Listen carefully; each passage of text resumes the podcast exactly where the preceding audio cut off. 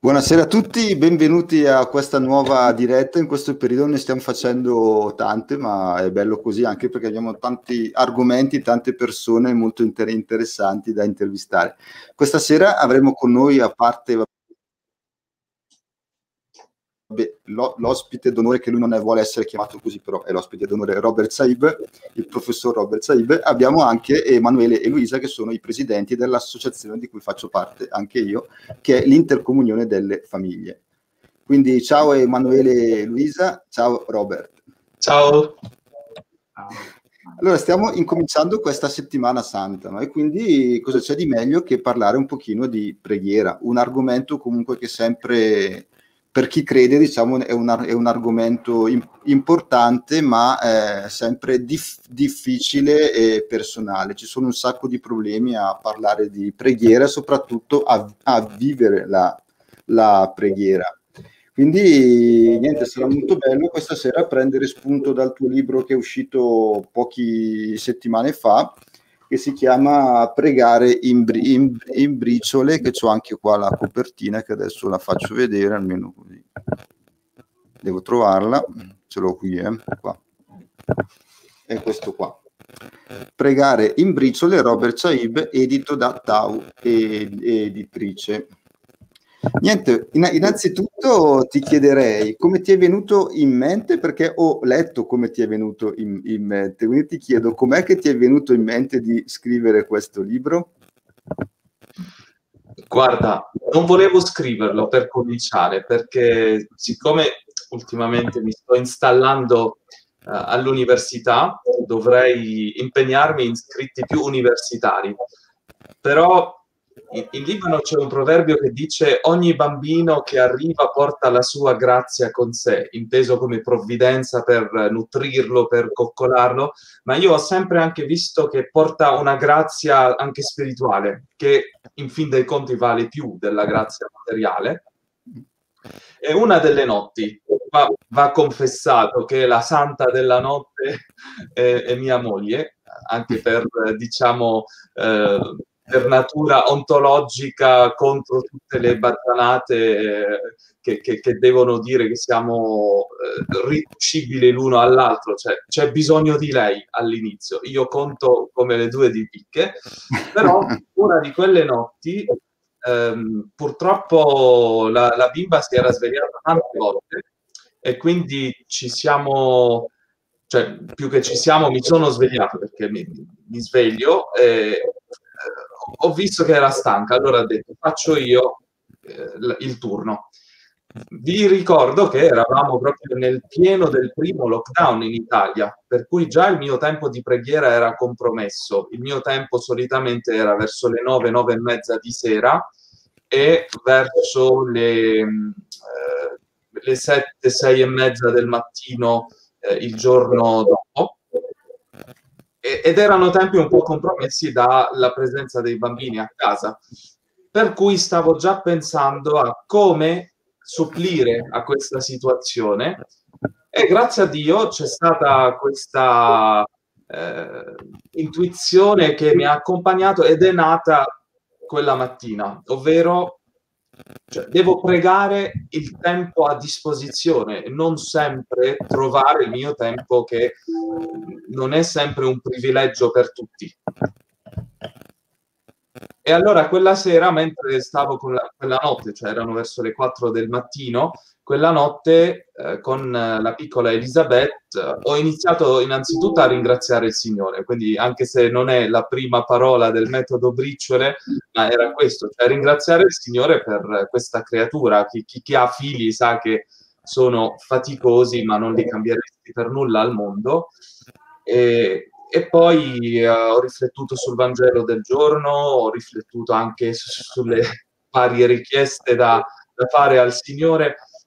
E pian piano, cioè, siccome io di briciole negli ultimi anni ne ho sparse di tutti i colori su internet, eh, ho detto ma perché non trasformare anche la parola briciole in una parola di preghiera? E così è stato, quindi ho iniziato a riflettere, poi un paio di giorni dopo ne ho parlato con, uh, con, Camilla e con i bambini, loro mi hanno dato il loro parere sulle parole. Uh, ad esempio, l'ultima parola me l'hanno cambiata loro, non, non gli piaceva molto. I, i Nesodo, dici? Poi lo sì, eh, sì. Allora, mi stanno dicendo su YouTube che non mi sentono, per cui eh, pro- proverò a vedere come mai. Un attimo soltanto così. Sì, intanto dico a Emanuele e Luisa di prepararsi con la loro domanda. Adesso ho, ho, attivato l'audio. Intanto parlo io, intanto che tu fai. E niente, volevo comunque dire che questo li- libro mi è piaciuto perché l'ho letto, te lo dico sinceramente, in maniera molto veloce per eh, preparare ecco, questa diretta. Però eh, ci conto di tornare perché è un, una, un, argomento che mi interessa particolarmente perché faccio un sacco di, di fatica io a pregare e ho visto già alcuni punti interessanti che mi hanno col- colpito parecchio tu hai la dote comunque di essere una persona che è preparatissima, infatti insegna all'università, eccetera, però quando vuoi i, i, ri, riesci anche a, a, a scrivere in, in, maniera molto facile, molto semplice. Quindi, Posso chiederti una cosa? Chi sì. vuole seguirci, quale link devo condividere? Perché qua non, non sentono. Allora aspetta che te lo condivido io nei messaggi privati, nei private chat, In, intanto ti fanno la domanda Emanuele e Luisa. Allora, eh, guarda, eh, ciao Robert. Eh, guarda, innanzitutto volevo ringraziarti prima dei contenuti per l'approccio che hai avuto nel scrivere questo libro. Per dirlo in due parole, è un po', secondo me, è, quando, è come una persona che dice al suo miglior amico, guarda che ho trovato una cosa che funziona, falla perché funziona veramente. E, e questo tipo di approccio mi è, mi è piaciuto molto, mi ha, mi ha coinvolto. E, ehm, a questo punto ti farei così due domande, una, una dietro l'altra. Eh, la prima è così, eh, se ci dai eh, una, una prima, un primo abbozzo di che cos'è la preghiera. E poi subito dopo eh, ti chiedo eh, delle, un, un, argomento importante eh, che è trattato nelle, nelle, prime pagine è il tempo. Cioè la prima obiezione che una persona ha è sì, eh, bisognerebbe far, spiegare bene, bisognerebbe farlo in un certo modo, ma mi manca il tempo. E, e anch'io ho sentito del ruvido qua, no? quando nel leggere queste pagine, perché tu poi vai a, come dire, a esaminare tutte, tutte le declinazioni di questo non ho tempo e quindi, e quindi riesci, sei riuscito bene anche per quanto mi riguarda a trovare le mie, i miei alibi. E su questo volevo leggere semplicemente due righe di una frase che sono quelle che mi sono rimaste un po' di più. A un certo punto, appunto parlando della mancanza di tempo, dici che ci troviamo, o peggio, a bruciare l'incenso del tempo sugli altari delle cose vane. E questa è una frase che, che mi è rimasta. Prego.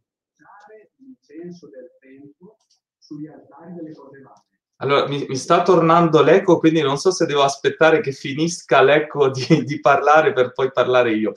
Eh... No, no, ehm, parla, tu parti su, subito quando capisci, ah, okay, perché comunque okay. è, un, è un eco che noi sentiamo molto basso in lontananza anche noi, però tu vai tranquillo. Ah, benissimo, benissimo. Eh, allora, eh, innanzitutto, diciamo, vorrei rivelare un, uh, un mio segreto nella scrittura e, e, non lo dico come virtù o come, ma mi sembra un gesto di onestà e anche un gesto che ti libera dall'attesa di, di, uh, di audience. Quindi lo dico, lo dico con, uh, con molta onestà. Io scrivo ciò che mi piace, ciò che mi fa bene, eh, ciò che sto sperimentando. Così almeno un lettore ne tira giovamento, perché quando ti confronti con un testo lo devi correggere, rivedere, proprio ti martella la vita, ti mette in discussione, ti fa anche sentire in colpa per eh, eh quando sei falso con te stesso. Quindi questa è una prima premessa. Eh, se, se, dovessi fare come Rilke, scrivere a un giovane scrittore, gli darei questo consiglio, scrivi per te stesso. Eh, certo, quando devi scrivere cose accademiche, cose, eh, devi impegnarti anche per scrivere in una maniera un po' più oggettiva. Eh, detto ciò, eh, per me eh, la preghiera è stata sempre il chiodo fisso della mia conversione. Quindi a 15 anni, quando ho incontrato il Signore, ho capito che il centro di questo cammino non è una morale nuova, non è una, eh, uno stile di vita nuovo, non è un abito nuovo, ma è proprio un incontro nuovo, una vita nuova con colui che è la vita. E c'è una fase nella mia vita in cui ho fatto anche un discernimento eh, vocazionale e ho capito la mia vocazione laicale e mi ricordo ancora, anche se non so dove ho infilato quel diario, che eh, l'abito del laico che vuole annunciare il Signore non è un, col, collegato a una congregazione, è collegato a una vestizione nuziale che deve avere col Signore. Quindi la preghiera per il laico, da come la capì, avevo 22 anni, è ancora più importante della struttura esterna, perché non c'è una grazia di stato particolare lì. Faccio questa premessa per dire l'evoluzione anche della vita de, di, di, preghiera per me. Eh, tra le definizioni che presento devo chiedere agli altri carismi e santi perdono perché praticamente i miei santi sono tutti carmelitani e, e definiz- le definizioni che, che attingo da loro sono una, per dirla brevemente, poi un po' ho fatto qualche video, un po' eh, è presente nel libro, quindi chi vuole approfondire può andare a fondo lì. Con Teresa Davila è un rapporto di cuore a cuore in amicizia. Cioè se la preghiera diventa una delle to-do list della mia giornata, certo che sarà una rottura di scatole. Eh, invece se la vivo come un rapporto di amicizia e, e anche dopo 25 anni che vivo la vita di preghiera me lo devo ricordare perché la trasformazione dell'arte, del privilegio in dovere è terribilmente facile. Cioè, ve lo confesso, lo confesso eh, e, e mi rendo conto che è così per tante persone che conosco. Con Teresa di Gesù Bambino la preghiera è un grido dell'anima, cioè proprio il cuore che si spalanca e si apre al Signore. Quindi grido il mio bisogno, ma anche il mio bisogno di lui.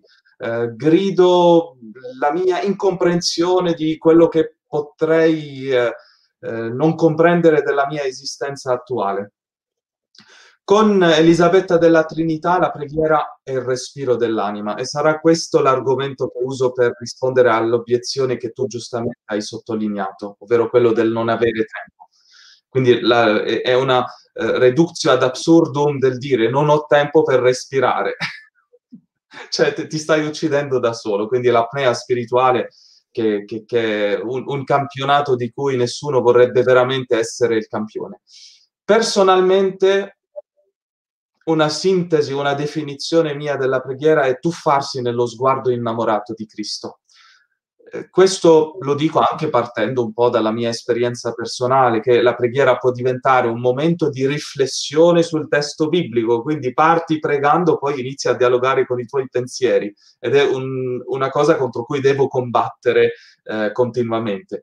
La, eh, lo sguardo innamorato di Cristo è la mia vera identità, perché a volte mi presento alla preghiera con la cattiva coscienza di chi magari non, è, non ha vissuto tutto quello che doveva vivere, non è un bravissimo papà, non è un attentissimo docente, non è un tenerissimo sposo e quindi parti lì con eh, questa concentrazione su, su te stesso. Invece eh, la mia definizione di preghiera parte dallo sguardo innamorato di Cristo e tra parentesi anche mi ispiro a quel momento eh, dopo Pasqua quando Gesù guarda Pietro e gli chiede mi ami tu, ma non come per girare il dito eh, nella ferita, ma per risuscitare l'amore. Quindi tuffarmi in uno sguardo che mi dà il suo amare, mi dà il suo respiro.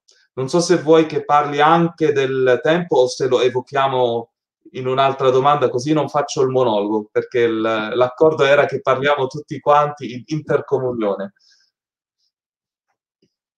Ah, eh. Antonio non si sente la tua voce. Antonio. Non si sente la tua voce.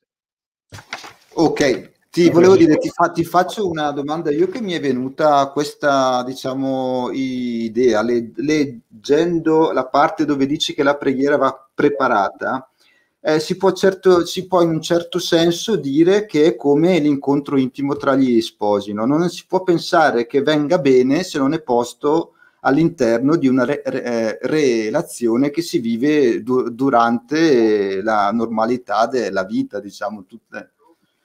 Che cosa pensi di, di questa idea? Scusa, puoi ripetere la domanda perché non, non, l'ho percepita bene, scusami. Allora, praticamente eh, quando tu parli che la, pre- la preghiera va preparata, mi è venuta questa idea che per, in, per, in, un certo senso è simile all'incontro intimo degli sposi, nel, nel senso che anche quello va preparato, no, non è qualcosa che si vive così al di, al di, fuori di una relazione che si vive tutti i giorni. Eh, andiamo ne, ne, nella vita di, di, tutti i giorni. Va preparato anche quello con, con tanti gesti di cura, di attenzione, no? E anche penso la relazione con Dio nella eh, preghiera va preparata avendo comunque un atteggiamento che è rivolto un po' sempre ve- verso Dio.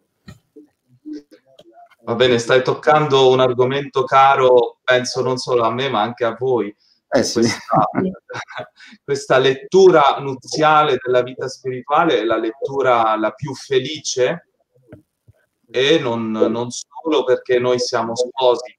Cioè, nel, nella Bibbia è così, nella Bibbia eh, è la chiave con la quale il Signore legge il suo rapporto con noi e ci permette anche a noi di leggere il nostro rapporto con Lui legge il suo rapporto. Mi sto sentendo due volte.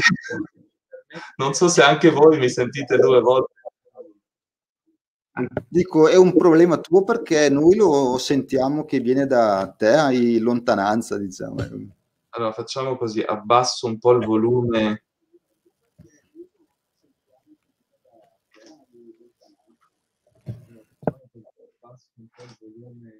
Puoi parlare adesso, magari vedo se ti sento lo stesso. Pronto, pronto, mi senti? Sì. Ok. Arriva Aspetta, intanto che stai, stai, pensando ti metto dentro anche questa domanda che è arrivata adesso, così ris- rispondi anche a questa. Quindi sì. c'è Maria che ci chiede come percepire l'amore di Gesù quando non si è sper- sper- sperimentato un amore umano disinteressato, che ri- rientra anche questo comunque nella visione più sponsale. Perfetto. Allora, parto dalla tua domanda e cerco di collegarmi alla seconda. Quindi, come prima domanda, eh, mi ponevi perché mi dicevano che non sentivano neanche lì su YouTube. Eh, come prima domanda tu mi dicevi se il, l'amore umano e l'amore spirituale sono collegati eh, insieme, o meglio, il nostro amore umano se è una buona analogia per parlare della preparazione della preghiera. E questo innanzitutto rispondevo che la Bibbia stessa ci parla della nostra relazione col Signore come una relazione nuziale. La seconda cosa, i grandi maestri spirituali parlano sia della preparazione lontana della preghiera, quindi possiamo dire è il sacramento che unisce, unisce gli sposi, è la scelta fondamentale, l'opzione fondamentale, come la chiamano in teologia morale, eh, sia come la preparazione prossima. Quindi tu, Antonio, sei uno che ha e Osè nelle sue dirette, possiamo dire sono le preliminari le preliminari di una buona preghiera, cioè di una buona, non dobbiamo vergognarci di usare questo linguaggio, l'ha creato il Signore, anzi è stato usurpato eh, da chi si focalizza pornograficamente su alcuni aspetti, ma questa totalità del vissuto eh, uomo-donna, de, de, del vissuto anche sessuale, è una ottima analogia per discernere anche una sana modalità di vissuto spirituale. Quindi eh, penso che anche valga molto qui rivedere i propri preliminari se la propria vita di preghiera è arida. Se la propria vita di preghiera vacilla, non sempre perché sei nella notte della fede dei mistici, a volte è solo sei mal disposto che parti eh, senza prepararti, senza preparare il cuore, senza essere coerente con questo momento di sublime eh, amore. E prima di arrivare alla domanda che è forte e provocatoria, vorrei dire una cosa che aggrava la domanda, eh, nel senso che una volta dopo una conferenza in Italia sono stato accompagnato da una coppia che è stata risuscitata dalla fede e mi diceva la, la sposa che la loro vita intima è stata rafforzata dalla loro vita di preghiera. E quindi la, la, la domanda che, ci, che chi ci ha posto la domanda, così sappiamo. Maria. Maria. È un, è un, vero problema per certi versi perché è vero che noi per analogia scopriamo l'amore del Signore. Quindi per analogia scopriamo che Dio è padre, per analogia scopriamo che Dio ama come una madre, per analogia scopriamo la nuzialità, ma è pur vero che tante volte, e questo anche è presente nella Bibbia e ci ritornerò, è pur vero che tante volte l'esperienza con il Signore quindi un vissuto intimo col Signore che ci batti la testa, redime esperienze negative che abbiamo vissuto. Quindi magari la mia esperienza di paternità non è stata il massimo, ma proprio il rapporto con il Signore redime la mia immagine di paternità. Abbiamo un grandissimo esempio per questo nella vita di San Francesco d'Assisi, cioè l'immagine paterna di Bernardone non è proprio il migliore dei padri, eppure questo salto che fa Francesco nel suo rapporto col Signore redime la sua eh, eh immagine paterna. Le immagini nuziali possiamo evocare alcune figure di santi, mi, mi viene in, in, mente Santa Rita, che forse il suo rapporto nuziale non era al massimo, ma proprio questa sua intimità col Signore diventa una sorgente grazie alla quale lei eh, riversa sulla sua nuzialità umana questa esperienza divina e redime la sua nuzialità umana, non con la sua forza, ma con la forza del Signore. Quindi praticamente quell'amore che non riesci a vivere, diciamo, nella relazione con tuo marito, con tua moglie, la riesci a, a vivere nella eh, preghiera con Dio e poi quest'amore lo porti anche nella tua relazione. Esatto. Ok, Emanuele e Luisa, tocca a voi.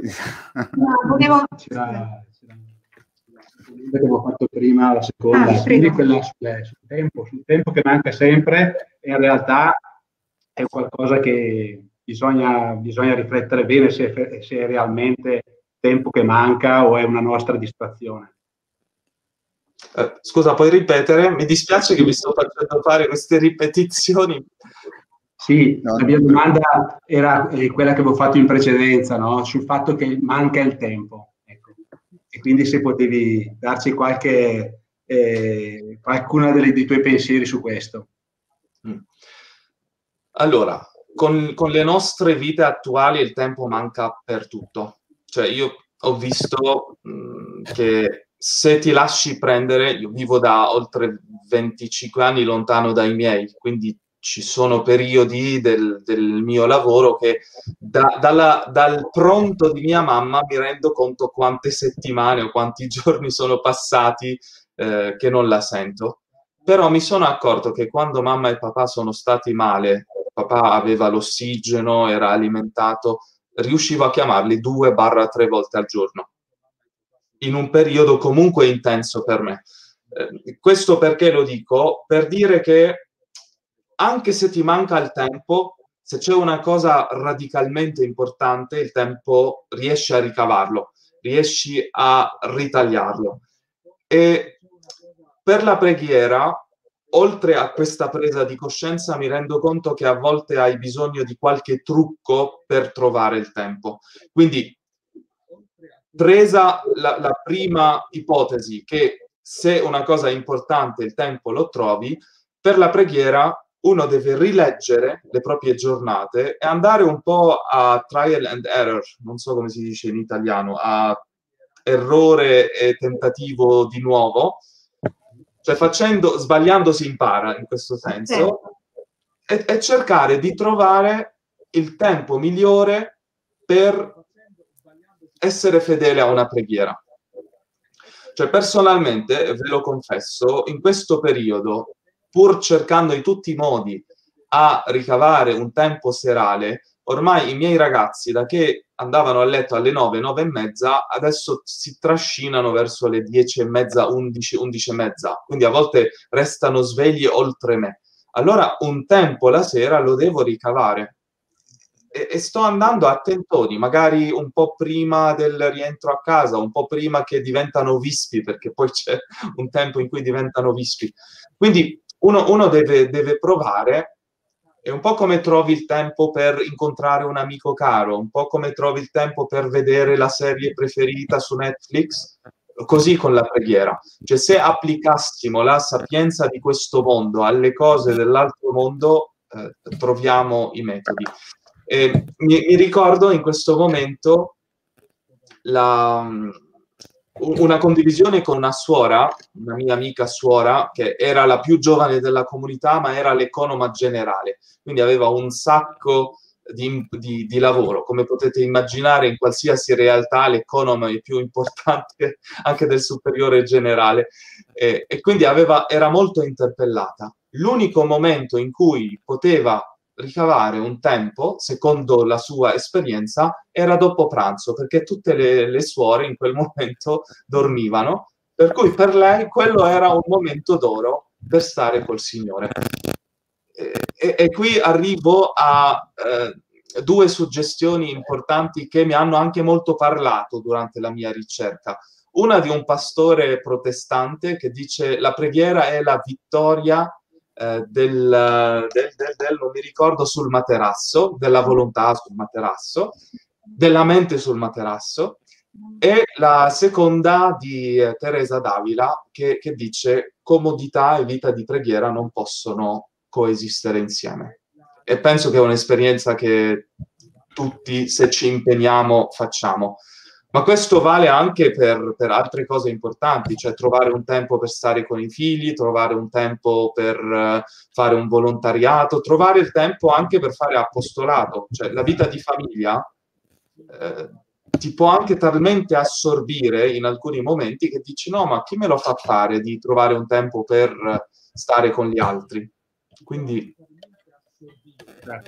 Ok, a me verrebbe da, da dirti intanto che eh, la preghiera per me è sempre stata una cosa con cui faccio una fatica pazzesca e mi rendo Benvenuto. conto comunque che sono portato a fare tantissime cose, magari anche, mi dico io, per Gesù, per l'evangelizzazione, per... ma poi alla, alla, fine ci sono delle volte dove sottovaluto questa importanza della eh, preghiera e mi ritrovo lì e dico, ma queste cose le sto facendo per me o le sto facendo per Gesù? Per, per, per sentirmi io bravo o per, per Gesù? E la, la, preghiera fa la, la, la differenza, no? nel senso se hai questa re, re, relazione con Gesù e allora anche le cose che fai sono diciamo più vere, cioè non, non è, non è c'hai quella volontà di cercare una, un appagamento più personale, anche se comunque ti fa piacere se le cose vanno poi bene.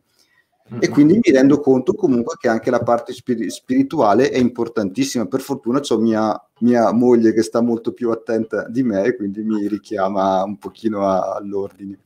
Poi ecco, la cosa che mi è piaciuta eh, guardando questo libro è quando parli del, dell'angolo della eh, preghiera, anche piccolo. È una cosa che non ho fatto mai io, che però adesso ho intenzione di fare perché hai detto che è importante e secondo me è anche vero. Cosa ci puoi dire su questo? Non ve lo posso far vedere perché c'è un casino in questi giorni, però intorno, eh, quello resta un angolo molto protetto ed è un angolo fondamentale, cioè di, anche qua vi posso parlare di, di, esperienza. Quando ci siamo trasferiti eh, serviva studiare un po' come, come, dividere gli spazi della casa, no? E quindi abbiamo provato tanti spazi, tante modalità. Io per eh, il mio modo di lavorare in casa abbiamo bisogno di ritagliare uno spazio per me, non per vizio ma per necessità. e quindi questo aspetto eh, di, di, ricavare anche uno spazio a casa eh, all'inizio non l'ho pensato e lo dico con grande onestà, non l'ho pensato pensando allo spazio della preghiera e mi sono trovato che questa pre- questo tempo di preghiera quasi mi trovavo orfano, un po' per tornare alla tua analogia Antonio, cioè anche, anche con eh, i migliori preparativi, se non c'è posto per concludere, diciamo manca, manca il, la terra. E, e, in questo il Signore è molto concreto, cioè quando promette un figlio ad Abramo, ti promette un figlio e una terra, eh, promette concretezza, per cui anche la vita di preghiera ha, bisogno della sua concretezza. Per me questa concretezza è eh, lo, lo, spazio e il tempo di cui pa- parlavamo prima eh, e anche la disposizione del corpo. E, e, qua ognuno anche deve trovare la sua disposizione fisica per, uh, per la propria preghiera. Cioè, io sono uno che anche ama pregare passeggiando di notte quando tutti dormono e voglio fare la preghiera, la mia preghiera serale anche forse perché sono stato tutto il giorno o gran parte del giorno seduto, passeggio col Signore. Mi piace l'idea che eh, il primo uomo passeggiava col Signore, quindi possiamo anche tornare a, a, in, a uno stato paradisiaco. Ti faccio una domanda che è arrivata da parte di Eleonora. Ci dice, è lunga, quindi è in due parti. Buonasera, sono Eleonora. Per molti anni, da quando sono, ero una bambina, ho vissuto un cammino di fede molto profondo, che da una parte è stata la mia prigione. Ed ora, anche se vado a messa, prego di meno. Sto vivendo una sorta di scazzo e, e, e emotivo, ecco questo è il suo, per, per, per intenderci. E sono anche eh, più chiusa con gli altri. Che cosa posso fare?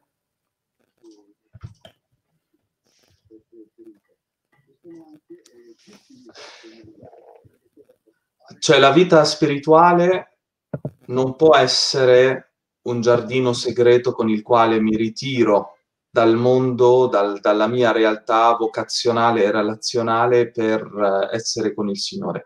Questo è fondamentale per, uh, per verificare anche che la mia preghiera sia una preghiera cristiana. Cioè una vera preghiera cristiana non è astrazione o distrazione, ma è radicamento. Quindi se ho capito bene la domanda, perché potrei anche averla fraintesa, ehm, la mia vita di preghiera non deve essere quel tempo in cui mi ritiro perché sto meglio senza la rottura di scatole di tutti. Anche questo lo facciamo, eh, però fondamentalmente mi deve riiniettare la forza e la visione di Dio per rientrare nella mia vita personale.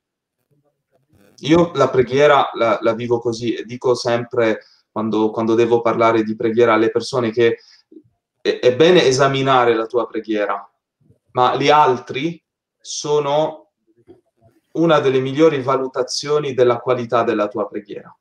Cioè se la tua preghiera ti permette una relazione migliore. Naturalmente non sto dicendo verso le persone mal disposte perché no, non, sei, eh, eh, non, sei, responsabile della loro ri- reazione, ma di questo rapporto con le persone con cui stai vivendo, cioè vedono che c'è qualcosa di diverso in te. Questa è la migliore valutazione della qualità della tua preghiera. Ok, prima di passare adesso la parola ancora ad Emanuele e Luisa, ti faccio quest'altra domanda che è molto più semplice.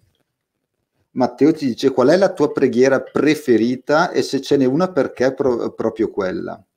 Secondo te che cosa sono i gemiti ah, inesprimibili? Una preghiera orale, vocale? Eh sì, quella che usi più, fre- o il, rosario, le, le, lodi, non lo so. Ok.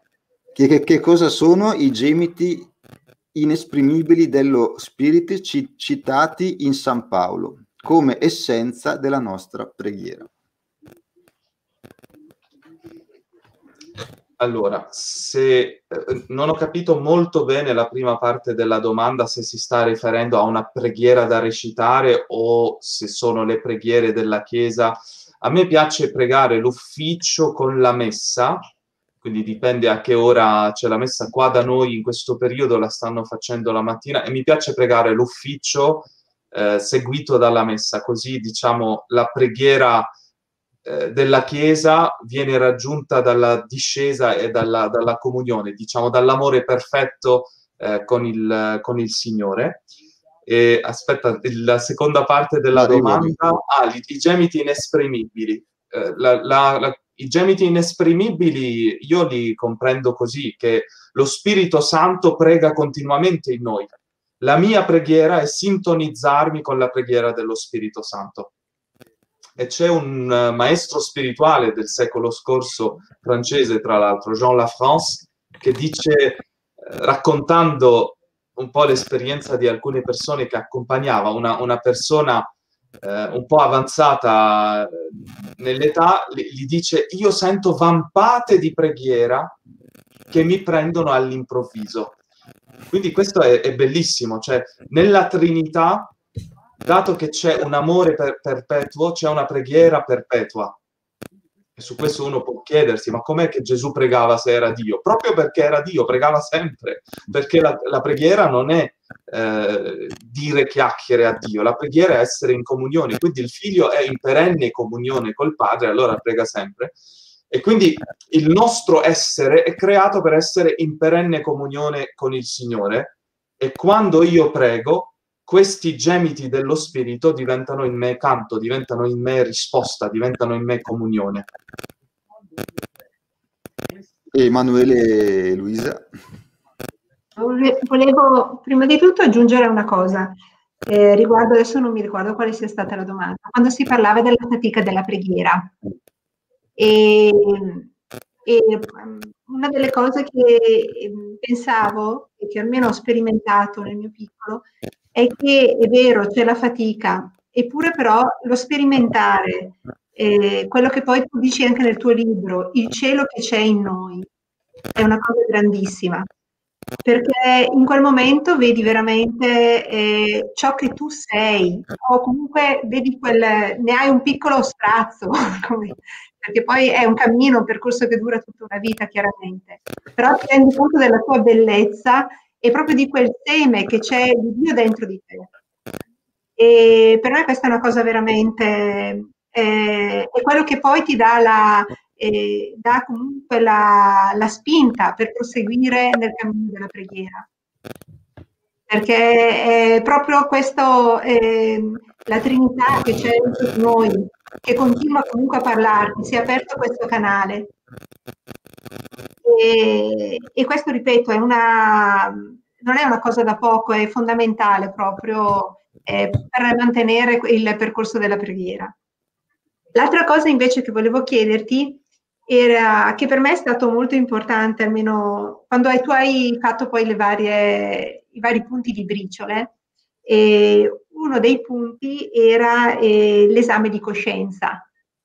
E, la puntualizzazione, che secondo me è molto importante quello, eh, e ti chiedo semmai di, eh, di parlarne, proprio la differenza del senso del peccato e il, cioè la differenza tra il peccato e il senso di colpa. Perché in realtà questo eh, spesso ce lo portiamo dentro tantissimo. E il senso di colpa crea davvero un cortocircuito incredibile che paralizza e non consente comunque eh, al, allo Spirito Santo e alla preghiera di fluire. Grazie. Grazie Emanuele. Allora, la, la, cosa del cielo in noi è di Elisabetta della Trinità che con il suo dono, col suo carisma di essere la santa per eccellenza del secolo scorso che ha riscoperto spiritualmente la Trinità, parla di questo cielo in noi e in questo è una fedelissima figlia di Santa Teresa d'Avila. Cioè quando Teresa d'Avila commenta il Padre nostro, Padre nostro che sei nei cieli, lei lo commenta per le sue suore nel cammino di perfezione e gli dice ma, ma questo cielo cos'è? Questo cielo è la tua anima. E ci sono questi momenti, penso che gli oranti li sperimentano, che vivi una freddezza, vivi una fatica e poi arriva un momento, magari da una lettura, da un evento che ti capita, da qualcosa che che ri, ri, risuscita questo fuoco che c'è sotto le ceneri dell'abitudine della preghiera e lì ti, ti, ti, fondi o in una preghiera di pianto o in una preghiera di gioia, pianto gioioso, eh, non di disperazione. E a tal proposito rispondo quindi alla seconda domanda, cioè io parto da una definizione del peccato che sia in ebraico, sia in greco, sia in arabo, perché è una lingua che conosco, è uguale. Cioè il peccato è mancare un bersaglio. Allora non è qualcosa che parla con i miei cortocircuiti, ma che parla veramente col circuito vero della mia vita che va dalla mia umanità verso la divinità, verso al Signore. Quando inizio a fare il mio esame di coscienza con questo spettro grande, non sto ripiegato sulle mie cose, cioè in, in questo può essere il problema della vita sessuale, quindi la, la repressione freudiana, ma può essere anche il problema eh, del mio rapporto col cibo, che eh, quando bevo un bicchiere d'acqua mi sento in colpa perché sto ingrassando, eccetera, eccetera. Ora ho dato un esempio che non vale perché l'acqua è, è senza calorie, però per intenderci. E quindi eh, il senso di peccato è qualcosa che nasce da una relazione. Il senso di colpa è qualcosa che nasce da un ripiegamento su di sé sul, sulle proprie fisime mentali, Antonio le chiamerebbe con un altro nome. Quindi il senso di peccato è qualcosa di teologico, il senso di colpa è semplicemente eh, psicoantropologico, psicopatologico.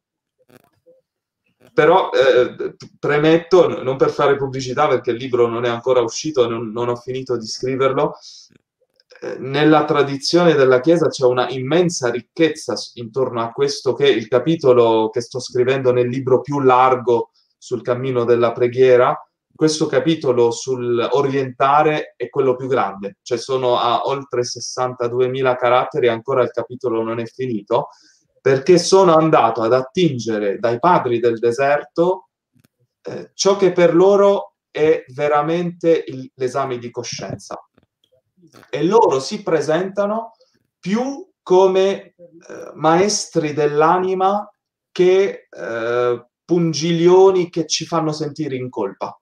Quindi quando parlano eh, della golosità, in qualche modo ti mettono davanti a cosa prendo dal cibo? Prendo qualcosa che mi sostiene o prendo qualcosa che è compensazione affettiva e mi rendo sempre conto che giro intorno al mulino come un asino perché prendi la finta compensazione affettiva, poi ti senti ancora male perché ti senti gonfio perché hai mangiato. Quindi è un rapporto sbagliato, è un cortocircuito. Mentre se guarisco questo mio rapporto o vado oltre a questa apparente compensazione, guardo ai veri problemi. Allora cosa mi manca? Mi manca la relazione, mi manca il rapporto. Quindi chiamo le cose col, col loro nome, riacquisisco l'autorità di Adamo sulla creazione. È, è bellissimo l'insegnamento dei padri eh, su, su cos'è il peccato. Cioè, noi nel cattolicesimo attuale non ne parliamo più perché non, non, ne sappiamo più parlare con profondità teologica. Allora, siccome per i secoli passati se ne è parlato troppo, non se ne parla più. Quindi magari il nostro cattolicesimo può ridursi a dire cose belle, belle poesie su Gesù, ma come ci si arriva, come si prepara l'arredo nuziale per arrivare a Cristo, proprio facendoci belli, lasciando che il Signore ci faccia belli e ci orienti. Grazie. Ma avrebbe da dire quasi, se è giusto, che eh, il senso del peccato è renderti conto nella relazione che hai fatto male alla persona con cui sei in relazione. Il senso di colpa è una sensazione che viene a seconda delle tue, diciamo, leggi morali ed etiche, diciamo, che ti portano a sentirti in colpa, anche se magari quello non, non sarebbe un peccato, magari, però tu hai questa idea, stai male ed è una cosa, come dici te, di ripiegamento su te stesso, sulle tue idee, insomma. Eh. È proprio questo ripiegamento che sì. non... E, e, poi in italiano qua... Ah, pardon. No, no, prego, prego, dicevo che è proprio questo ripiegamento che poi ti chiude, ti chiude. Esatto. È quello il problema. Eh... Volevo dire qualcosa su peccato, no?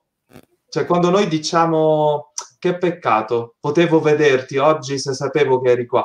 C'è veramente un incontro mancato, è, è, è qualcosa che è una bellezza non sperimentata. Quindi in questo senso il senso di peccato non è il senso dei peccati, ma il senso del bello, il senso del grande, il senso del vero, il senso del buono. Allora il senso del vero essere. Scusa Emanuela, adesso ti ridò la parola, con rimbombo ci parliamo addosso. No, non c'è problema. No, anzi, una delle cose che sottolineavi proprio che eh, era proprio era curare il peccato nel, nel libro, quindi essere curatori. Eh, questo è preso come una eh, malattia, quindi non qualcosa che, fa, che, ci fa sentire in colpa. Eh, questa è una, dif- una cosa, eh, non è una cosa da poco, apre un orizzonte completamente diverso. Esatto. E in questo mi viene in mente proprio di recente ho ricevuto una mail da una persona che sembra avere il cosiddetto problema degli scrupoli, che è un problema molto serio nella vita spirituale, cioè ti, ti, ti, uh, ti blocca. E lei diceva, ma se mi passa un pensiero, io inizio a sentirmi male perché non voglio che il Signore abbia preso questo pensiero come un mio pensiero, quindi che sia offeso dal mio pensiero, eccetera ho detto, ma il Signore non è la polizia della mente di Orwell in 1984, cioè è nostro padre. E, e se io stesso non abbraccio quel pensiero, figuriamoci. Quindi a volte il senso di colpa ci fa perdere il senso della relazione. Quindi diventa un peccato nel senso non morale del termine da confessare, ma un peccato che ti perdi dietro a queste cose invece della relazione. Antonio, se posso prendere qualche domanda dal canale YouTube che sì, vai, vai. a sentirci. Dilla allora, te, non so è ancora con noi perché l'ha posta tipo 20 minuti fa. Annalisa ci, ci chiede: Buonasera Roberto, quando i fallimenti nei tentativi scoraggiano e portano a non provare più, come si può fare? Soprattutto se Dio non ti accoglie subito, perché anche lui vuole il suo tempo. Allora, que- questa è sim- simpatica la, la, fine della domanda di Annalisa, eh, perché effettivamente eh, nella preghiera, almeno nella nostra sensazione, noi sperimentiamo un po' questo Signore che è dispettoso e, e, vi assicuro in questo periodo sono inondato, per questo non vi mostro il mio altarino perché ho un sacco di libri e di giacche e di cose qua, ma sto passando tempo con questa bella signora. E lei eh, un giorno le hanno chiesto ma perché stava parlando del matrimonio, della relazione matrimoniale e uno dei presenti scherzando gli dice eh, ma madre ma lei è sposata per capire queste cose e per parlarci così? E lei risponde tra lo scherzoso e il serio perché da quello che, che ho visto nelle testimonianze su madre Teresa era una persona di spiccato umore dici sì sono sposata e tante volte non sopporto il mio sposo. Quindi ad Annalisa dico la prima cosa non solo quando noi siamo disposti e mal disposti, il Signore è dispettoso nella vita di preghiera eh, perché vuole che siamo lì per amore e non per le caramelline. Eh, padre Andrea Gasparino diceva la preghiera non è un lecca-lecca, la preghiera è veramente una relazione di oblazione di se stessi allo sposo, al Signore. E allora i fallimenti nel costruire un cammino di preghiera nascono da diverse cose, nascono dalla nostra povertà, nascono dal nostro peccato, nascono anche dalla nostra vita che non è sempre in corrente con la nostra eh, preghiera, ma a volte nascono anche da una maturazione che il Signore vuole per il nostro cammino di preghiera. Cioè vuole che noi, e questo lo diceva Antonio prima, vuole che noi preghiamo non perché la preghiera ci fa sentire meglio, ma perché vuole che ci doniamo, che moriamo a noi stessi. Alcuni santi vivono la, la terribile notte della fede per anni e anni, vivendo una preghiera in cui non sentono neanche che Dio esiste. Altri sent- santi superano addirittura questo momento e vivono su questa terra le nozze spirituali. Però c'è una legge della vita spirituale che eh, sottolineano diversi maestri, l'ondulazione. Quindi a volte sei in cielo, a volte sei in terra, come nell'emotività nuziale. a volte risposeresti il tuo sposo, a volte cancelleresti dalla lista delle creature da, crea- da creare del Padre Eterno il tuo sposo e la tua sposa. Ma la tua fedeltà non è questo sentire, ma è questo essere, essere presenti, essere per. E la preghiera è essere lì. Ehm, e chiudo con un'immagine perché a me mi aiutano molto a riflettere le immagini di, di un grande maestro del secolo scorso, padre Henri Caffarel. Dice, con la preghiera ti devi comportare come si sta davanti al sole. Davanti al sole a volte sei eh, invogliato, a volte sei svogliato, ma tu devi stare credendo che il sole lavora a prescindere dalla tua disposizione. Quindi è, è questa iniziativa di Dio che sostiene la tua preghiera se tu eh, ti fai presente. Benissimo. Adesso ti farei un'altra ah, analogia sempre con gli, gli sposi. No? Noi eh, raccontiamo sempre anche nei nostri corsi che eh, l'amore no, non è spont- spont- spontaneismo, nel senso che eh, quando noi ci sentiamo magari un pochino a, eh, a, eh, aridi e non abbiamo voglia magari di fare dei gesti di tenerezza verso la nostra sposa o il nostro sposo e li facciamo in ogni caso perché vo- vo- vogliamo far sentire il bene e l'amore al nostro sposo e alla nostra sposa, quei gesti sono veri gesti d'amore. Anzi, magari valgono anche un pochino di più perché li fai con la volontà e non solo con il sentimento. Nella eh, preghiera penso che sia un po' la stessa cosa, nel senso anche se non senti tutto questo trasporto ver- eh, verso Dio, però trovi comunque il tempo di dedicare la preghiera a Dio, quindi poi vediamo nei modi che dirai te, è comunque una cosa che secondo me Dio apprezza molto. Sì, sì, non ho, non ho nulla da aggiungere perché sono perfettamente d'accordo. Cioè noi forse anche un po' la cultura cinematografica ci inculca questa visione, questa idea che eh, finché lo senti l'amore è vero, finché eh, c'è effervescenza puoi andare avanti, addirittura senti qualcuno dire che se vai avanti e non lo senti sei ipocrita. Mm. Cioè, pensa, pensa che rovesciamento del paradigma della, della relazione, della fedeltà, della costruzione e quindi ci costruiamo proprio castelli de, de, di sabbia sulla spiaggia e non costruiamo più case eh, e questo si riflette anche nella relazione col Signore. E, e qui se, penso che gli esempi, soprattutto gli esempi dei santi, eh, rendono molto meglio l'idea. Pensate di Madre Teresa in una delle degli incontri verso la fine della sua vita in America, stava avendo un dialogo prima dell'adorazione serale eh, con il sacerdote che ha organizzato l'evento e c'era presente una suora. Stavano parlando del, dell'argomento dell'aridità nella vita spirituale e questa suora, non sapendo di quello che stava attraversando Madre Teresa, dice, vabbè, ma queste cose Madre Teresa non è la persona più indicata per parlarne perché lei per poter sostenere il suo faticoso lavoro con i poveri, eh, il Signore la, la riempie sempre di dolcezze. Non era vero.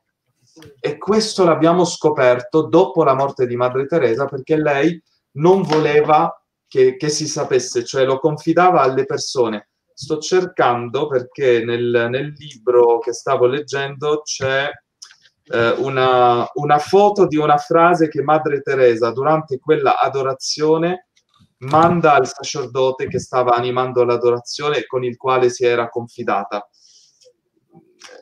Dice praticamente, Padre prega per me, dov'è Gesù?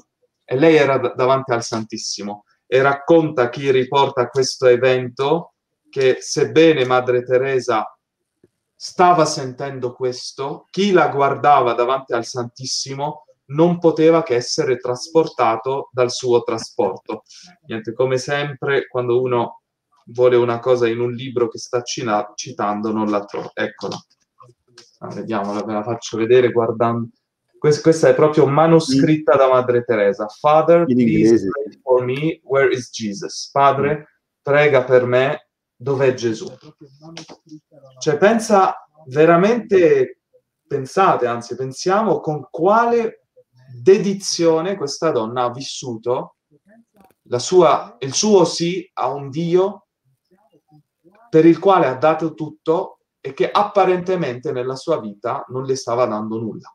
È l'esperienza di Gesù sulla croce, di cui molto icasticamente dice Giovanni Paolo, Sen- eh, Giovanni Paolo Santo, Giovanni Paolo II, sentendosi abbandonato dal Padre, si abbandona nelle mani del Padre.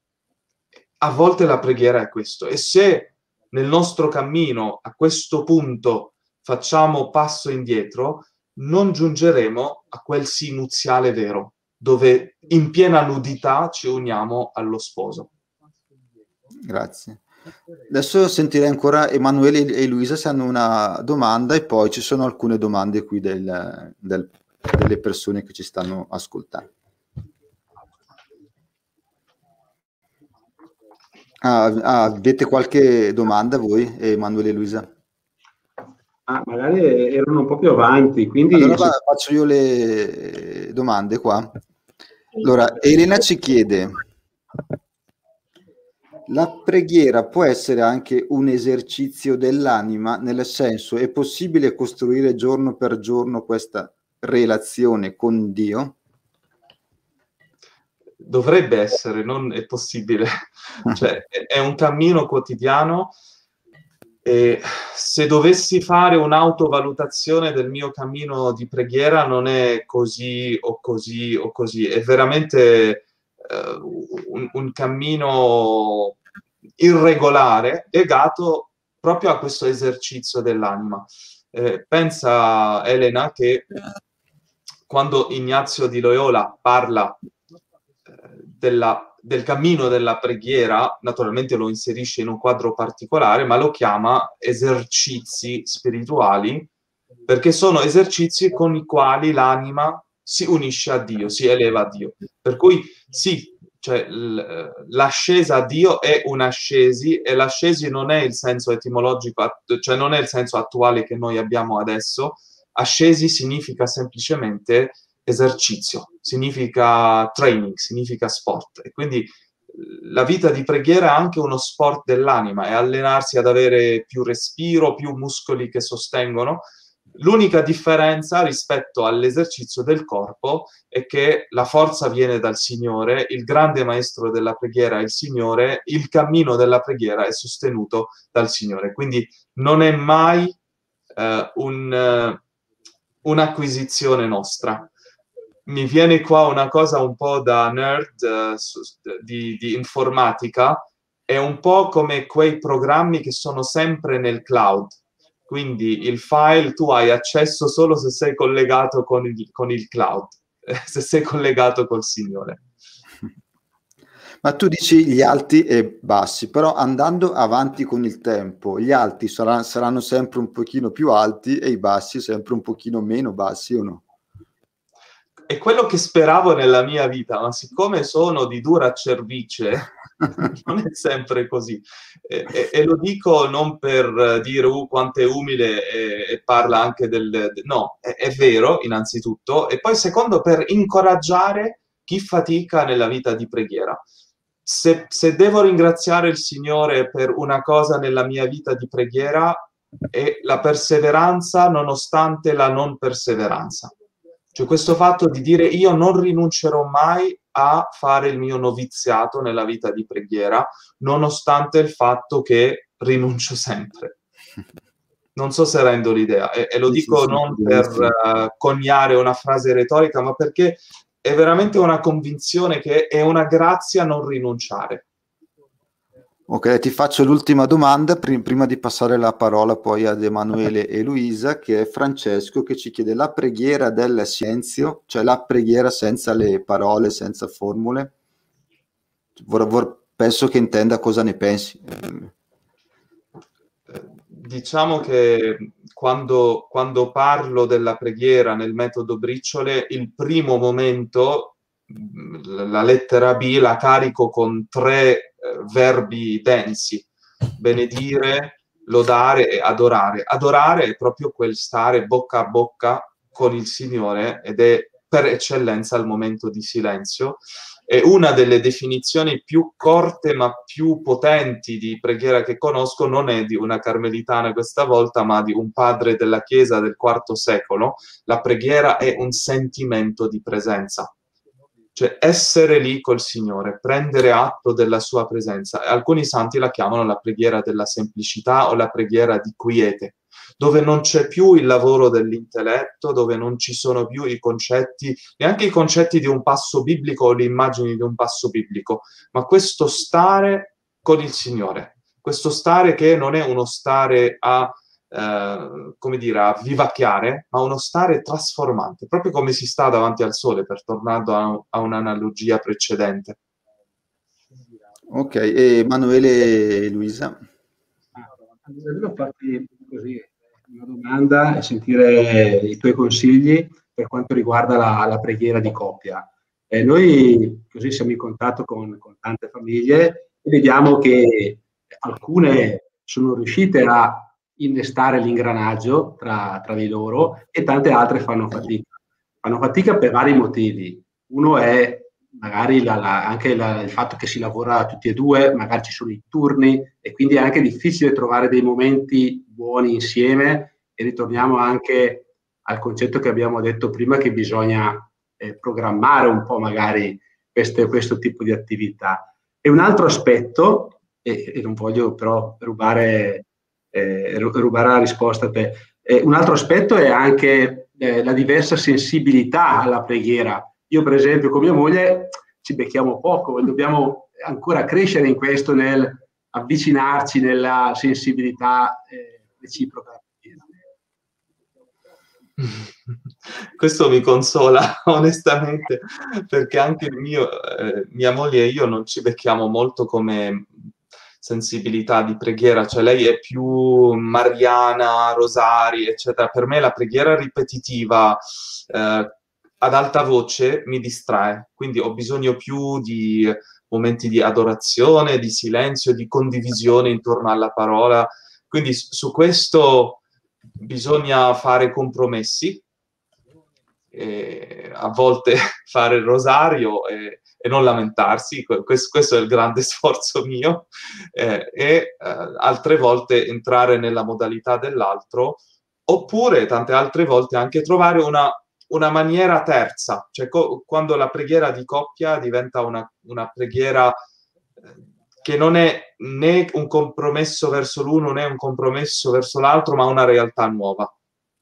Consigli però sul, sulla concretezza, anche qui non rinunciare mai, cioè noi siamo sposati da 12 anni, eh, all'inizio da fidanzati proprio perché volevamo vivere intensamente la santità nuziale, era la cosa che facevamo di più da, da neos, neofidanzati, anche da neosposi, poi già quando arriva il primo figlio ti si scombussola tutto e, e, mi ricordo c'è stato un periodo in cui eravamo fedelissimi alla preghiera quotidiana perché avevamo superato un po' gli eccessi di ognuno.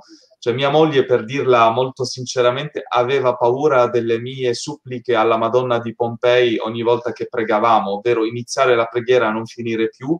Quindi ci eravamo dati il limite di dieci minuti a, a preghiera insieme e lì ha funzionato la cosa, quindi non c'era più quel pregiudizio che non si finiva più, mentre eh, dopo che è, ri- è, rimasta incinta e, e poi è arrivato il lockdown l'anno scorso, la nostra preghiera di coppia è stata gravemente compromessa. Da un lato, in una parte positiva, si è introdotta eh, la preghiera anche abbondante di coppia, cioè soprattutto nel primo lockdown, e quindi in qualche modo que- quello è stato il, il, momento. Da un altro lato, poi l'arrivo della piccola, eh, l- l- svegliarsi di notte. In questo, se dovessi ascoltare il mio perfezionismo, starei sempre con il muso, perché non stiamo pregando come vorrei, eccetera. Se ascolto la mia guida spirituale, mi dice anche se riuscite a farlo in questo periodo una volta a settimana bene, è, è già bene. Cioè, que- quello, quello, a cui sono giunto e so che è un uh, minimo, diciamo, da cui partire, è non viverla come un dovere che ti rattrista, ma piuttosto come un privilegio che ti rallegra, sapendo che l'intimità più profonda a cui possiamo giungere con un'altra persona è l'incontro spirituale. E, e questo, come, come, citavo, quella coppia veramente si rispecchia eh, nell'intimità anche fisica. Perché quando tu apri il cuore, quando tu entri in questa intimità eh, spirituale, dici di te stesso cose che magari non dici in altri contesti. Quindi sei veramente nudo. E, e l'incontro nella nudità è il vero incontro. Quindi per, per, dirla con immensa onestà non è facile, ma come nella preghiera personale, mai gettare la spugna. Ti volevo chiedere, Robert, tua moglie avrà sicuramente le- letto que- questo libro, cosa ne pensa? Lei è, da- è da- d'accordo con quello che hai scritto? Questa è la domanda più difficile. no, devo dire che solitamente mia moglie non ama i miei libri perché non ama le citazioni, a, a differenza mia, io amo citare moltissimo. Mm. Mia moglie mi dice le citazioni mi distraggono. Per me le citazioni condensano i miei pensieri, poi eh, onoro i miei amici. Questo, siccome l'ho scritto con grande semplicità, le, le è piaciuto. Eh, quindi eh, l'abbiamo anche sperimentato sulla pelle della famiglia per, per, fare la parte sulla preghiera con i bambini, eh, per cui fa, fa, parte del vissuto quotidiano. Detto ciò, però, vi dico e penso che almeno in questo faccio la cosa giusta, io non ammorbo la mia famiglia né con i miei insegnamenti né con i miei libri, perché ci tengo a, a, a non fare una saturazione di Robert Scheid nella mente dei miei figli. No, ecco, da quello che dicevi alla preghiera di coppia, davvero è qualcosa che eh, tante coppie fanno fatica a vivere, a differenza dell'intimità fi- fisica, quasi che fosse più difficile, come dici te, no? Ed è così perché, secondo me, è quando eh, si, si può vivere anche attraverso il corpo la preghiera, nel senso, quando si può fare la preghiera di coppia, soprattutto magari alla sera così, e farla anche eh, facendo partecipare anche il corpo, che magari con un abbraccio, una carezza, e, di, e, diventa qualcosa di molto molto profondo che va a toccare lo spirito, il corpo e l'agape e l'eros, un po' tutto veramente, ed è qualcosa di bellissimo. Anche noi diciamo è una cosa che facevamo più da neo, neosposi, però quando capita è molto molto bella, insomma, ecco, dire quello. Per questo ritorno all'amore di prima vale per tutti. E qui, se, se volete, possiamo guardare un altro paio di domande interessanti sì, che sono sospese. Allora, Antonin, non so se pronuncio bene, ci chiede come si fa a rendere la propria vita un'incessante preghiera concretamente. Allora, concretamente è, è, è, una domanda bella perché è una domanda che mi sono posto da quando mi sono avvicinato nella vita eh, spirituale, alla vita spirituale. E cioè, ho sempre desiderato la preghiera continua. E mi ricordo che uno dei profeti che più mi piaceva era Elia perché il suo motto era vivo è il Signore alla cui presenza io sto. Quindi chiedevo sempre al Signore questo dono della preghiera continua diversi maestri mi hanno dato delle intuizioni. Mi rendo conto che non li ho integrati abbastanza bene, eh, però il pellegrino russo, il pellegrino de- della preghiera di Gesù è un grande maestro e questa preghiera in alcuni momenti l'ho esercitata, cioè permettere al respiro di ritmare una preghiera. Non ci sono riuscito forse il mio stile di vita non mi, non mi permette moltissimo di fare questo. Eh, per cui mi sembra che sia più attinente nel, nel mio vissuto questo desiderio. E, e qui Sant'Agostino è un grande maestro, dice se desideri continuamente, preghi continuamente, perché la tua preghiera è il tuo desiderio. Quindi per me la preghiera e mantenere questo primato del Signore nella mia vita non come un lui, ma come un tu. Allora eh, sforzarmi e vi assicuro che proprio perché insegno teologia è più difficile mantenere il Signore come un tu che come Lui, come un argomento. Quindi sforzarmi con questo lavoro spirituale teologico di, di non trattarlo come terza persona ma come seconda persona.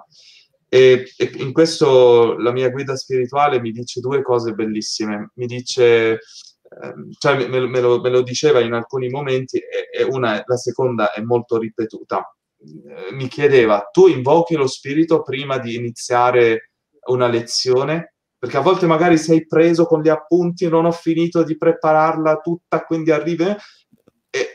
E, chi deve parlare inizialmente non sei tu, è, è, il Signore che deve parlare di se stesso. E poi la seconda cosa che mi ripete, questa è, è, è radicale, è molto bella per me, eh, il teologo deve essere spirito dipendente, cioè come drogato di Spirito Santo. Quindi per, per me la preghiera incessante è proprio questo, cioè sapere che io sono, vi- sono per lui, vivo per lui, parlo di lui, il mio pensiero giorno e notte è lui. E in fondo Teresina viveva la preghiera così, cioè quando la sorella le dice ma quante volte pensi al Signore al giorno? Lei le ha detto, credo che non passino tre minuti prima che io pensi a Lui. E quella rimane, ma come tre minuti prima? E ho detto, beh, è normale che pensiamo sempre alla persona che amiamo. Ok. Arrivata questa domanda qua, è indispensabile avere una guida spiri- spirituale, visto che tu adesso l'hai citata mo- molte volte? Personalmente ho sperimentato l'importanza di non essere tu il regista e l'attore della tua vita, quindi avere qualcuno con il quale rivedere la tua esistenza. Però ho sperimentato anche momenti in cui non c'era nessuno e, come confessano alcuni santi, quando non c'è è il Signore che, che ti fa da guida. Per cui nella sapienza del vissuto dei grandi maestri spirituali lungo la storia avere una guida spirituale, un padre, una madre spirituale è stato sempre di primo grado, cioè di, di, di prima importanza. Eh, però quando manca, anche loro hanno sperimentato che anche se manca il volto umano di una guida, lo spirito è la nostra guida. Quindi c'è un equilibrio da mantenere. E poi ti farei anche quest'altra domanda che è molto molto bella di Giovanna. Dice, secondo te la, è possibile continuare la preghiera col proprio coniuge anche se io sono, vi, sono vi, viva in questa vita e mio mar, eh, marito è nel, nell'altra vita? Sarò brevissimo.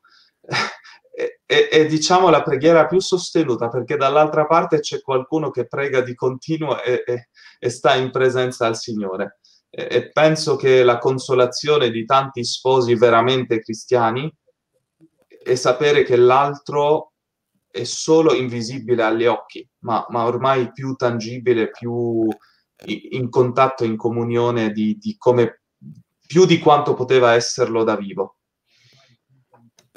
Grazie. Emanuele Luisa? Ah, io volevo chiederti della preghiera che facciamo quando svolgiamo delle azioni, eh, svolgiamo dei compiti e magari questi compiti e non sono quelli più, che, che, che, più ci piacciono. E in particolare la memoria mi va, adesso facendo un caso particolare, personale, eh, quando avevamo i figli piccoli, in particolare con la mia seconda figlia, ho, ho fatto veramente tante notti insonni, pannolini, è, è toccato a me per, per una serie di, eh, di, situazioni familiari. E a un certo punto qualcuno mi ha detto, ma eh, guarda che cambiare un pannolino, star sulla notte, preparare da mangiare, sparecchiare, che non era proprio la mia massima ambizione, eh, è una preghiera, stai pregando e effettivamente ripensare a quelle azioni eh, e, e, pensare che quella mia azione era una preghiera mi ha aiutato molto a cambiare lo sguardo verso, verso queste, questi compiti così poco graditi. E, proprio cambiata la faccia e quindi volevo appunto chiederti questo, la preghiera, come sentire l'importanza del sentire una preghiera anche nelle, in questi compiti poco gradevoli. Eh, Beh, in fondo non posso che darti ragione perché il metodo, come dicevo all'inizio, purtroppo non ci sentivano dall'altra parte, è nato in quel momento, cioè a me piace tenere mia figlia in braccio, ma non alle 4 del mattino dopo essermi andato a dormire a mezzanotte eh, e sapendo di, di, avere il lavoro il giorno dopo. Quindi era anche un modo per esorcizzare la, la durezza di, di, questo compito. Personalmente, quando non eh, trovo tempo per la preghiera, quindi quando vedo la mia giornata che sarà così, in questo momento, quando ho tempo, ascolto audiolibri, ma in quei momenti, cioè diventa il momento della preghiera, che leggevo in alcuni commenti qualcuno parlava del canto, sì. forse un commento che ha postato Antonio. Sì, sì, io. Anche ascoltare canti spirituali, cioè, cioè in questo momento anche la tecnologia può venirci incontro. Però su questo, ed è una lezione grande che ho imparato da San John Henry Newman, dice, è, è, è bellissimo ed è stupendo dire che tutto quello che facciamo è preghiera, ma l'esperienza insegna che per poter vivere la preghiera in quei momenti e trasfigurarli, quindi una cosa molto bella, bisogna comunque dedicare momenti alla preghiera. E in questo ritorno all'analogia nuziale io posso parlare con mia moglie mentre stiamo preparando il pranzo, mentre stiamo eh, andando al lavoro, eccetera. Ma quel momento tête a tête, testa a testa, occhi negli occhi, è fondamentale affinché ci sia un dialogo in quei momenti con altre interferenze. Quindi solo questa, questa postilla la, la aggiungo perché eh, tu stai dicendo una cosa molto bella e vera, ma purtroppo a volte c'è l'eccesso in cui dicono eh, ma quello che facciamo è preghiera. No, eh, cioè, eh, fatelo dire da tua moglie che tanto cucinare per te è preghiera o andare al lavoro a 40 km è, è relazione e fare l'amore per te e con te. Cioè, appendi i guanti al muro e poi ne parliamo. Quindi anche nella relazione col Signore l'intimità della orazione è, è fondamentale. Ok, adesso ti farei quest'altra domanda che secondo me è molto veloce, visto che siamo già ad un'ora e venti. Mamma mia, io ti avevo, stavo per dire facciamo un'ora precisa, invece il tempo è... Sì, facciamo un'ora. Anche se la preghiera non, non, è una tecnica, una formula, è una cosa buona e giusta segu- segu- seguire uno, uno, schema, diciamo che è un, è un, po' quello che tu metti anche nel, nel libro. Sì. Allora, siccome ci sono varie domande, farò risposte brevi, quindi non per deprezzare le ultime domande, ma un po' per cercare di rispondere a tutti. Quindi parto con Elena. Eh, allora, c'è un equilibrio. Se io volessi imparare a fare il sushi, ok? Posso personalizzarlo come voglio, però ci sono alcune cose che seguendole mi permettono di fare bene il sushi. Vi sto dicendo una cosa molto, molto eh, attuale perché qualche giorno fa ho fatto i primi tentativi e ho preso il riso lungo, che poi quando ho visto come si cuoce il riso lungo e non si attacca né, nessuna a un'altra, non si formava il sushi. Per, mentre quando prendi il riso giusto, cioè l'appiccicume non è magia, è, è legato alla, alla fisiologia della cosa. Torno quindi alla risposta. La tecnica non deve sostituire la tua genialità creativa, ma ti aiuta a incanalare questa genialità. Quindi, siccome la tua esperienza, l'esperienza di tante persone ti insegna che trovare un tempo preciso, un luogo preciso, uno stato mentale preciso ti aiuta a pregare meglio, allora è bene applicare questo senza rigidità, ma senza neanche eh, troppa libertà che non permette una vera creatività. In fondo, qualsiasi gioco che noi giochiamo diventa divertente se ci sono delle regole del gioco. Quindi, in questo senso, le regole permettono di giocare, permettono di pregare. Benissimo. Niente, Matteo, più che una domanda è un'affermazione, gli è piaciuto il modo come abbiamo trattato questa, quest, argomento da papà e, e marito e, e, moglie, diciamo. Allora, qua, ecco, Grazie, questa è un'altra domanda. Lucia, Nonostante i miei tentativi, non riesco a coinvolgere mio marito nella preghiera di coppia, per cui continuo il mio cammino da sola. Ma questo spesso per lui diventa un motivo di divisione. Come fare? Allora, innanzitutto non vivere il desiderio di pregare insieme come lanianza e, e ricriminazione. Eh, lo dico non moralizzando, ma eh, esprimendo una tentazione in cui sono caduto i primi tempi della nostra vita nuziale. E qui posso anche specificare che a differenza di alcune coppie dove lui vuole pregare, lei no, o lei vuole pregare, eh, lui no, entrambi vivevamo una vita di preghiera, ma la sensibilità di mia moglie, un po' il, il suo cammino, non era così propenso a una vita di preghiera insieme. Per cui piuttosto che fare quello che ho fatto per un iniziale tempo in cui dicevo ma come noi quando ci siamo conosciuti il Signore era al centro, perché non vuoi metterlo al centro? E, e, e chiudevi i canali comunicativi. E rompiscatole insomma. Dai, diciamo. Sì, no non troppo dai, eh, però di, diciamo che non, eh, applicavo metodologie sbagliate. Eh, ho imparato a aspettare i tempi dell'altro e anche a fare le proposte in maniera bella, cioè proponendo una cosa bella da fare insieme e, e rispettando anche i tempi dell'altro.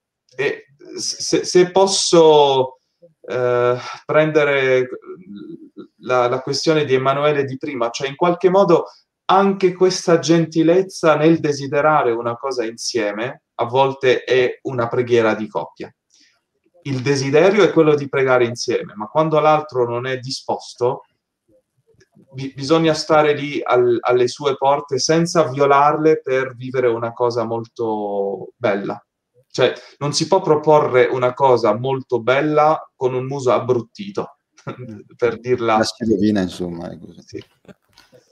Benissimo, dai, siamo arrivati alla fine, altre domande non ne vedo, lascerei la chiusura. Allora, qua ce ne sono un paio, le leggo insieme vai, e vai. rispondo veramente in, uh, in, massa, perché seguendo più la, la, tua diretta non vedevo le domande che ci sono qui. Quindi, molto rapidamente, mamma mia, sono tantissime, quindi chiedo già scusa a chi non, uh, non leggerò la sua. poi in separata sede magari. Sì, dai, rispondiamo in separata sede.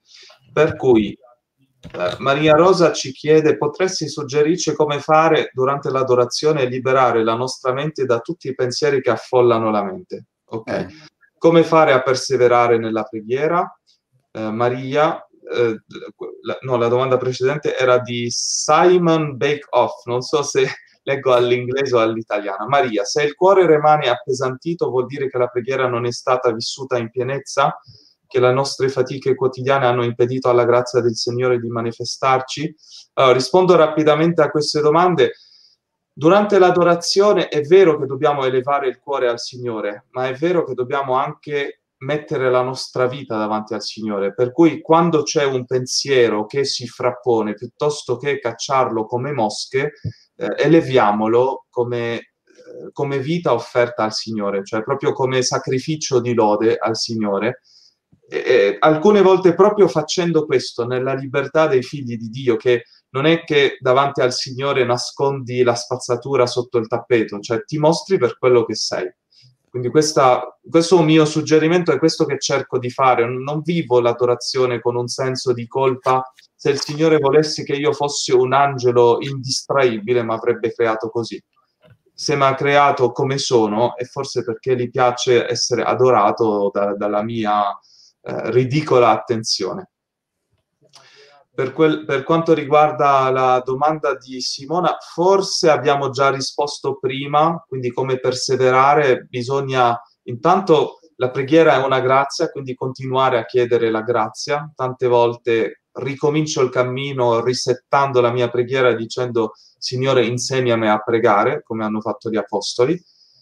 Eh, con la domanda di Maria, grazie a Dio la nostra preghiera non prende il suo valore dalle nostre emozioni, ma da, dalla nostra volontà, dalla nostra ded- dedizione e soprattutto dall'opera del Signore, un'opera invisibile. Ci sono ancora 3-4 domande, scelgo solo una. da Simone Semal, che sembra di origini libanese. Come fare a non perdere Gesù di vista? Sentirlo sempre presente nel quotidiano e nel pensiero, invocare sempre lo Spirito Santo, chiedere la grazia della relazione intima con Lui.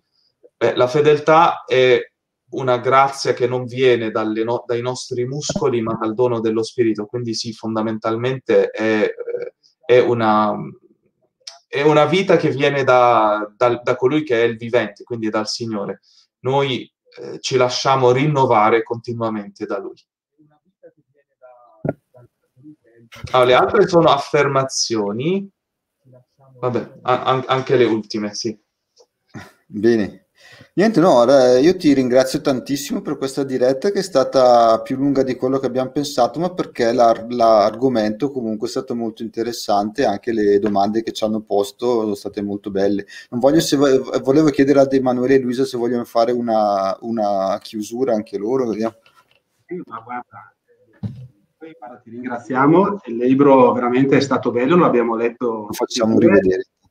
Vai, e... vai ed è bello perché eh, l'abbiamo vissuto un po' come abbiamo vissuto questa diretta, nel senso che, come dicevo all'inizio, è una persona, tu Robert, che ti sei donato completamente in questo libro, hai donato la tua, la tua cultura, la tua, la tua, sapienza, ma anche eh, la tua famiglia, tuo, la tua relazione di ogni giorno e quindi hai reso eh, tutto questo sapere un qualcosa di molto concreto, vivibile, facile da apprendere e, e da applicare. Quindi grazie. Grazie di cuore. Adesso ci fa veramente un gran piacere che hai vol- voluto partecipare a questa diretta il lunedì santo, eh, de- della settimana santa e quindi niente, speriamo che questo qua ci dia l'inizio ecco, di una settimana che ci conduca a questa Pasqua belli pronti e preparati per accogliere appunto la resurrezione di Gesù. Quindi grazie tante. Finirei con una, un gloria al Padre, ecco, giusto così per entrare in clima.